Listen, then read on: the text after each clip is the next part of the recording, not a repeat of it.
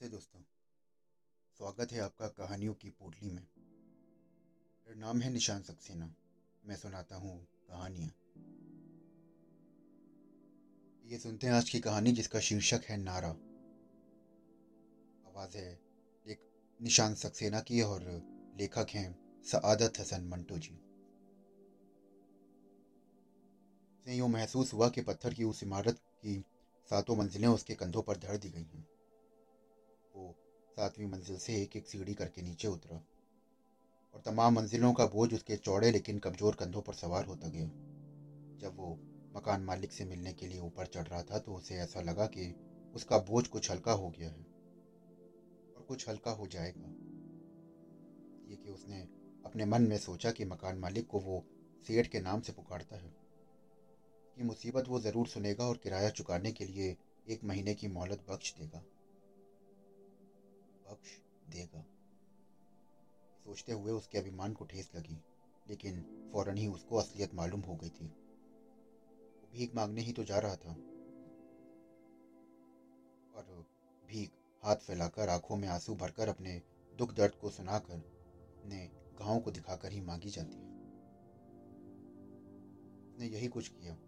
जब वो इमारत के बड़े दरवाजों में दाखिल होने लगा तो उसे अपने गुरूर को को जो भीख मांगने में आमतौर पर रुकावट पैदा करती है, उसे निकालकर फुटपाथ पर डाल दिया था।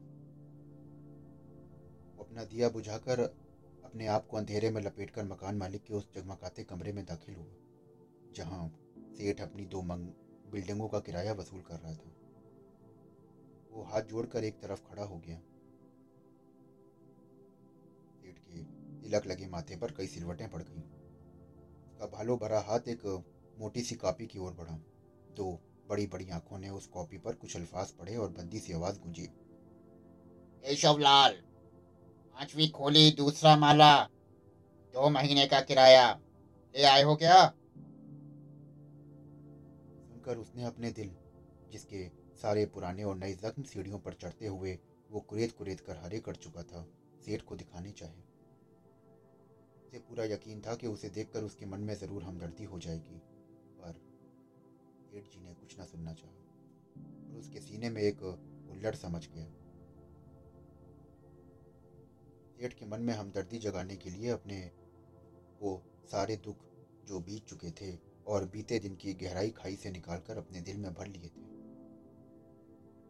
वक्त पहले वो मिट चुके तमाम जख्मों की जलन उसने बड़ी मुश्किल से इकट्ठी करके अपनी छाती में जमा की थी। उसकी समझ में नहीं आता था कि इतनी चीज़ों को वो कैसे संभाले। उसके घर में बिन बुलाए मेहमान आ गए होते तो वो उनसे बड़े रूखेपन के संग कह सकता था कि, जाओ भाई, मेरे पास अभी इतनी जगह नहीं है कि तुम्हें बिठा सकूँ। ना मेरे पास इतना रुपया है कि तुम सबकी खातिर तवाजो कर सकूँ। पर यहाँ तो मामला ही दूसरा था। उसने तो अपने भूले भटके दुखों को इधर उधर से पकड़कर खुद ही अपने सीने में जमा किया था। अब भला वो बाहर निकल कैसे सकते थे? बड़ाहट में उसे कुछ पता ना चला कि उसकी छाती में कितनी चीज़ें भर गई थी। वो धीरे धीरे सोच सोच रहा था। पहचानने लगा था अमुक दुख, अमुक वक्त का है और दर्द उसे अमुक वक्त पर हुआ था। और जब ये सोच विचार शुरू हुआ तो याद ने बढ़कर वो धुंध हटा दी, जो इनमें लिपटी हुई थी। और कल के तमाम दुख दर्द आज की तकलीफें बन गए ने सोचा कि थोड़े ही समय में मैंने इतना सब सोच लिया कि घर का अंधा लैंप कई बार बिजली के उस बल्ब से टकराया जो मकान मालिक के गंजे सर के ऊपर मुस्कुरा रहा था। कई बार उसके पैबंद लगे कपड़े उन खूटियों पर जो दीवार में गड़ी चमक रही थीं, लटक कर फिर उसके मैले बदन से चिपट गए। कई बार उसने अन्नदाता भगवान का ध्यान किया, जो बहुत दूर ना जाने कहाँ बैठा अपने बंदों का ख्याल रखता है। अपने सामने सेठ की कुर्सी पर बैठा देखकर, जिसके कलम की एक हरकत कुछ न कुछ कर सकती थी, उसके बारे में वो कुछ भी ना सोच सका। बार उसे ख्याल आया और वो सोचने लगा कि क्या ख्याल आया था, पर वो पीछे दौड़ भाग ना सका। वो बेहद घबरा गया था। उसने आज तक अपने सीने में इतनी खलबली पहले कभी महसूस ना की थी। वो खलबली और अभी ताज्जुब ही कर रहा था कि मकान मालिक ने गुस्से से आकर उसे गाली दी। गाली? तो समझिए कि कानों के रास्ते पिघला हुआ शीशा साए साए करता उसके दिल में उतर गया। और उसके सीने के अंदर जो हुल्लड़ मचा, उसका तो कोई ठिकाना ही ना था। इस तरह किसी गर्मा गर्म जलसे में किसी की शरारत से भगदड़ मच जाया करती है, उसी तरह उसके मन में हलचल पैदा हो गई। बहुत जतन किए कि उसके वो दुख दर्द जो उसने सेठ को दिखाने के लिए इकट्ठे किए थे, वो चुपचाप रहें। कुछ ना हो सका। उसकी आँखों में जो पहले से ही तप रही थी, उसमें आँसू आ गए, जिससे उनकी गर्मी और भी ज़्यादा बढ़ गई और उनसे धुआँ निकलने लगा। उसके मन में आया कि उस गाली को, जिसे वो एक हद तक निकल चुका था, सेठ के झुर्री पड़े चेहरों पर कै की तरह उगल उगलते। और वो इस ख्याल से बाज आ गया। कि उसका गुरूर तो बाहर फुटपाथ पर पड़ा था। बोलो बंदर पर नमक लगी मूंगफली बेचने वालों का गुरूर उसकी आँखें हंस रही थी। उनके आगे नमक लगी मूंगफली के वो सारे दाने जो उसके घर में एक थैले के अंदर बरखा की वजह से गीले हो गए थे, वो नाचने लगे। उसकी आँखें हँसी, उसका दिल भी हंसा। सब कुछ हुआ कड़वाहट दूर ना हुई। कड़वाहट जो उसके गले में सेठ ने गाली देके पैदा कर दी थी, वो कड़वाहट अगर सिर्फ़ जबान पर होती तो वो उसे थूक देता। वो तो बुरी तरह उसके गले में अटक गई थी और निकाले ना निकलती थी। फिर एक अजीब किस्म का दुख जो उस गाली ने पैदा किया था, उसकी घबराहट को और भी ज़्यादा बढ़ा रहा था। उसे यूँ महसूस होता कि उसकी आँखें जो सेठ के सामने रोना बेकार समझती थी उसके सीने के अंदर उतर कर आँसू बहा रही हैं। यहाँ हर चीज़ पहले से ही दुख में डूबी हुई थी। सेठ ने उसे फिर गाली दी। वो गाली उतनी ही मोटी थी जितनी सेठ की चर्बी भरी गर्दन थी, और उसे ऐसा लगा कि किसी ने ऊपर से कूड़ा करकट फेंक दिया है। चुनाचे उसका एक हाथ अपने चेहरे पर हिफाजत के लिए बढ़ा। और उस गाली की सारी गर्द उस पर फैल चुकी थी। उसे कुछ पता ना था और वो सिर्फ़ इतना जानता था कि ऐसे हालात में किसी भी बात की सुदबुद नहीं रहा करती। जब वो नीचे उतरा तो उसे ऐसा महसूस हुआ कि पत्थर की उस इमारत की सातों मंजिलें उसके कंधे पर धर दी जाएँ। एक तो गालियाँ नहीं बार बार ये गालियाँ जो सेठ ने पान की पीक की तरह अपने मुँह से उगल दी थी, उसके कानों के पास जहरीले बर्रों की तरह बनबनानी शुरू कर कैसे उस, वो कैसे उस, उसकी समझ में नहीं आता था कि इस गड़बड़ का वो क्या नाम रखे, जो इसके दिल और दिमाग में उन गालियों ने मचा रखी थी। कैसे उस ताप को दूर कर सकता है जिसमें वो फुका जा रहा था? वो सोच विचार के काबिल भी तो नहीं रहा था। उसका दिल दिमाग जो उस समय एक ऐसा अखाड़ा बना हुआ था जिसमें बहुत से पहलवान कुश्ती लड़ रहे थे। चलते चलते जब एकाएक उसके दुख उल्टी के रूप में बाहर निकलने को थे, उसके मन में आया, उसके मन में क्या आया? पूरी की हालत में वो उस आदमी को रोक कर जो लंबे लंबे ढक बढ़ता उसके पास से गुजर रहा था, वो कहने वाला था, भैया, मैं मरीज़ हूँ। जब उसने राह चलते आदमी की शक्ल देखी तो बिजली का वो कंबा, जो उसके पास ही ज़मीन में गड़ा था, उसे उस आदमी से कहीं ज़्यादा रहमदिल दिखाई दिया। वो जो कुछ अपने अंदर से बाहर निकालने वाला था, एक एक घूंट करके वो निकल गया। फुटपाथ में चौकोर पत्थर एक बेतरतीब के साथ जुड़े थे। उन पत्थरों में चल रहा था। आज तक कभी भी उसने ऐसी सख्ती न महसूस करी थी। आज उनकी कठोरता उसके दिल तक पहुँच रही थी। फुटपाथ का हर पत्थर जिस पर उसके कदम पड़ रहे थे, वो के दिल के साथ टकरा रहे थे। गेट के मकान से निकलकर अभी वो थोड़ी ही दूर गया होगा कि उसका जोड़ जोड़ ढीला हो गया। चलते चलते उसकी टक्कर एक लड़के से हुई और ऐसा लगा कि मानो वो टूट गया है। जब उसने झट से उस आदमी की तरह उसकी झोली से बेर गिर रहे हों, इधर उधर अपने हाथ फैलाए और अपने आप को इकट्ठा करके हौले हौले चलना शुरू किया। उसका दिमाग उसकी टांगों के मुकाबले से ज़्यादा तेज़ी से चल रहा था। चुनाचे कभी कभी चलते चलते उसे यह महसूस होता कि उसका निचला धड़ सारे के सारा बहुत पीछे रह गया है और दिमाग बहुत आगे निकल गया है। कई बार उसे इस ख्याल से ठहरना पड़ता कि दोनों चीज़ें एक दूसरे के साथ साथ हो जाएँ। वो फुटपाथ पर चल रहा था। इसके उस तरफ़ सड़क पर पोंपों करती मोटरें का तांता लगा हुआ था। घोड़ा गाड़ियाँ, ट्रामे, भारी भरकम ट्रक, लारियाँ ये सब सड़क की काली छाती पर दंदनाती हुई चल रही थी। एक शोर मचा हुआ था उसके कानों में जो सुनाई दे रहा था। चलते चलते एक लंगड़े कुत्ते से उसकी टक्कर हुई। कुत्ते ने इस ख्याल से शायद कि उसका जख्मी पैर कुचल गया था। चाव किया और परे हट गया। वो समझा कि सेठ ने उसे फिर से गाली दी है। गाली। गाली ठीक इसी तरह अपने से उलझ कर रह गई थी, जैसे झड़बेरी के कांटों में कोई कपड़ा। वो अपने आप को छुड़ाने की जितनी कोशिश करता, उतनी ही ज़्यादा उसकी रूह जख्मी हो जाती थी। उसे उस नमक लगी मूंगफली का ख्याल नहीं था, जो उसके घर में बारिश की वजह से गीली हो रही थी, और ना ही उस रोटी कपड़े का ख्याल था। जिसकी उम्र तीस बरस के करीब थी, और इन तीस बरसों में जिनमें भगवान जाने कितने दिन होते हैं, वो कभी भूखा न सोया। भी बिना कपड़ों के ना फिरा था। सिर्फ़ इस बात का दुख था कि उसे हर महीने किराया देना पड़ता था। वो अपना और अपने बाल बच्चों का पेट भर उस बकरे जैसी दाढ़ी वाले हकीम की दवाइयों के दाम दे, शाम को ताड़ी की एक बोतल के लिए दुअन्नी पैदा करे और उस गंजे सेठ के मकान का किराया अदा करे।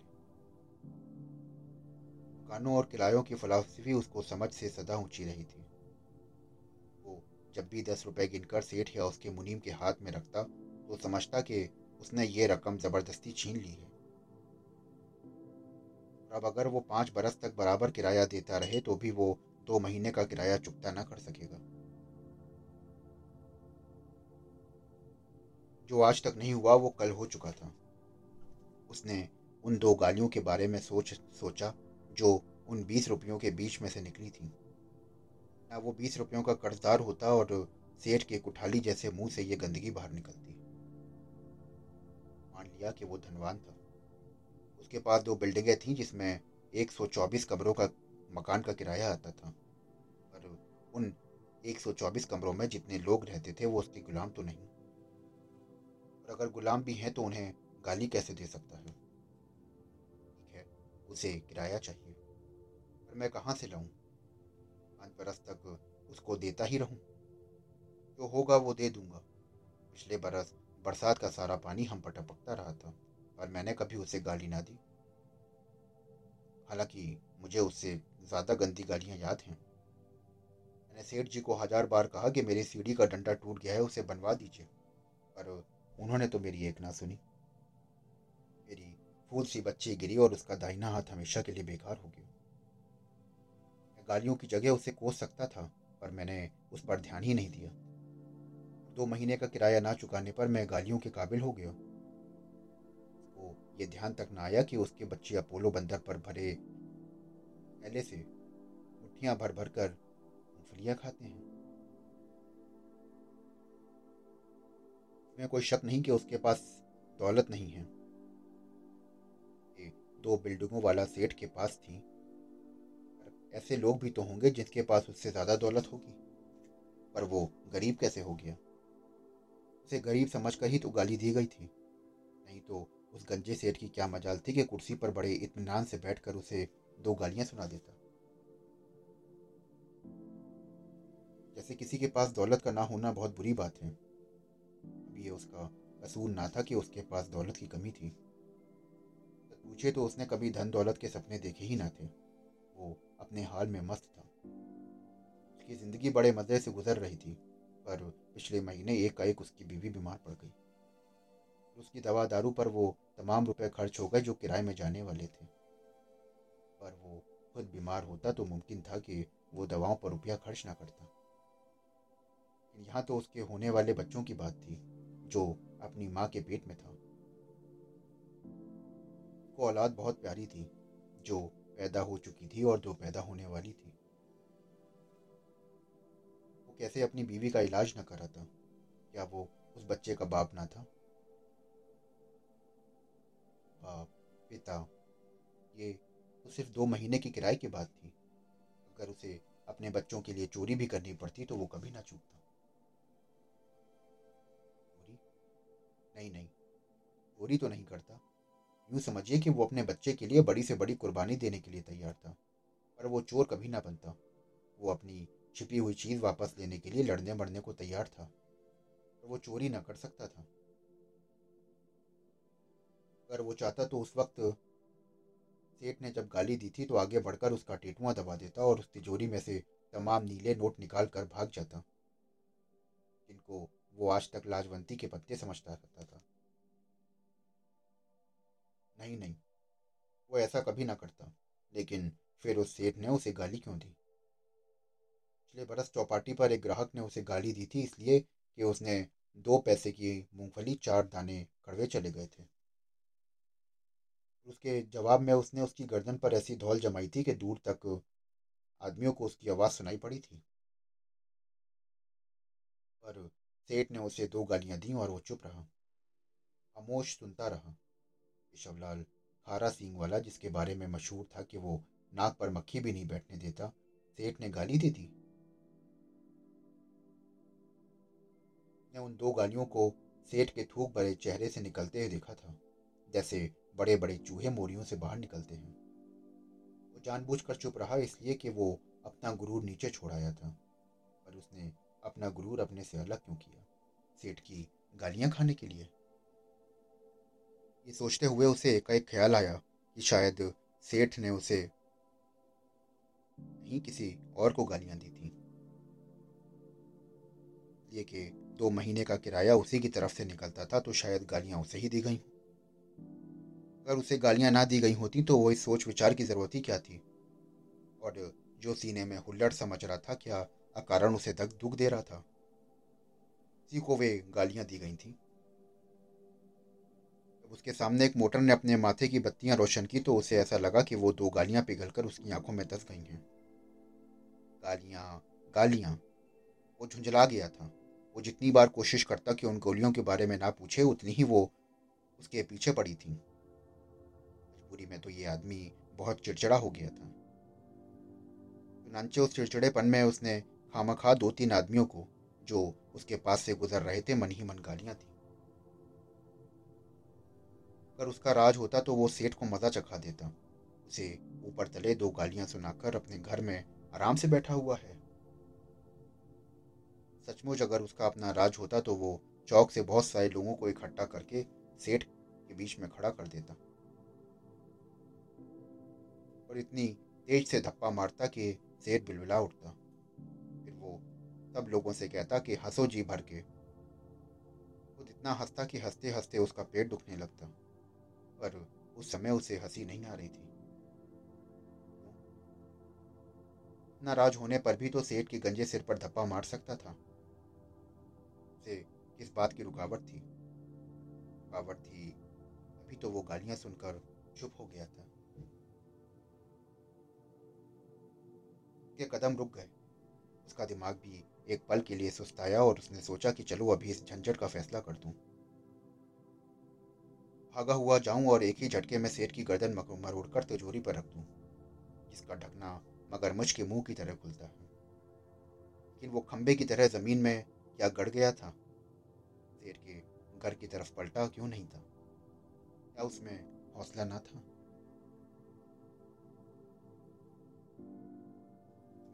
हौसला ना था। उन गालियों को क्या कहता? उन गालियों ने उसकी चौड़ी छाती पर रूलर सा फैला दिया था। दो गालियाँ हालाँकि पिछले हिंदू मुसलमान दंगे में एक हिंदू ने उसे मुसलमान समझकर लाठियों से बहुत पीटा था और अधमुआ कर दिया था। लेकिन उसने इतनी कमज़ोरी महसूस ना की थी। शवलाल खारी सिंह वाला, जो अपने दोस्तों को बड़े गर्व से कहा करता था कि वो कभी बीमार नहीं पड़ा। आज यूँ चल रहा है जैसे बरसों का रोगी हो। और ये रोग किसने पैदा किया था? दो गालियों ने। दोस्तों, अभी आप सुन रहे थे सआदत हसन मंटो जी की लिखी कहानी खुशी। नारा आशा करता हूँ कि आपको ये कहानी बेहद पसंद आई होगी। ये कहानी का पहला भाग था। अगर आप दूसरा भाग भी सुनना चाहते हैं तो हमारे साथ जुड़े रहें। मेरे चैनल को फॉलो करें। फिर मिलूँगा आपसे कहानी के दूसरे भाग में।